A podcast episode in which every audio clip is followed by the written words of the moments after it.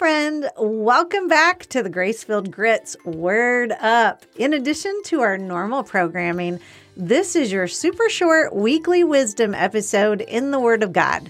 It's your quick dose of truth to start out the week right. No ads, no nonsense, no commentary. Just the beautiful and powerful scripture right out of the Bible. Let's do this thing. Romans 6. What shall we say then? Shall we continue in sin that grace may abound? Certainly not. How shall we who died to sin live any longer in it? Or do you not know that as many of us as were baptized into Christ Jesus were baptized into his death? Therefore, we were buried with him through baptism into death, that just as Christ was raised from the dead by the glory of the Father, even so we also should walk in newness of life.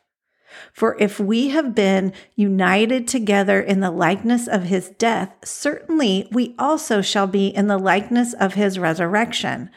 Knowing this, that our old man was crucified with him, that the body of sin might be done away with, that we should no longer be slaves of sin.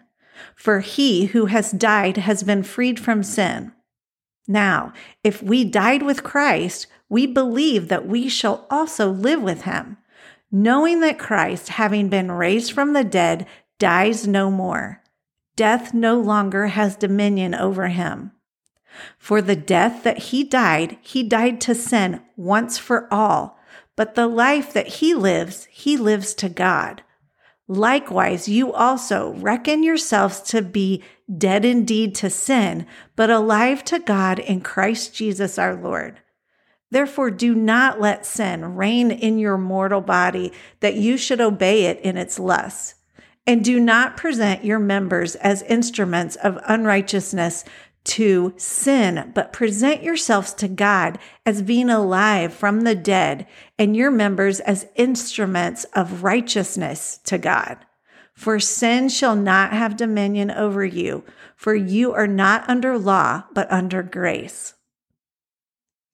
What then? Shall we sin because we are not under law, but under grace? Certainly not.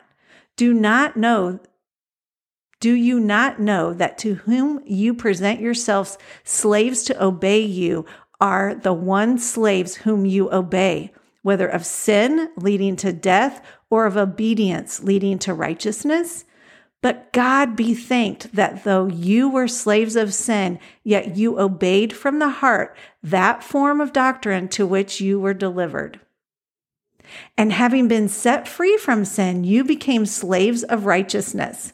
I speak in human terms because of the weakness of your flesh. For just as you presented your members as slaves of uncleanliness and of lawlessness, leading to more lawlessness, so now present your members as slaves of righteousness for holiness. For when you were slaves of sin, you were free in regard to righteousness. What fruit did you have then in the things of which you are now ashamed? For the end of those things is death.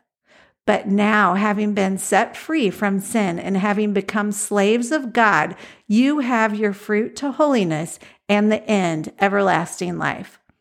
For the wages of sin is death, but the gift of God is eternal life in Christ Jesus our Lord. Thank you for joining us here on the Grace-Filled Grit's Word Up Weekly Wisdom. What a great way to start out the week. I hope that this has nourished your soul and you can share it with a friend that needs it. May you feel the love and peace of God this week. Blessings to you, friend.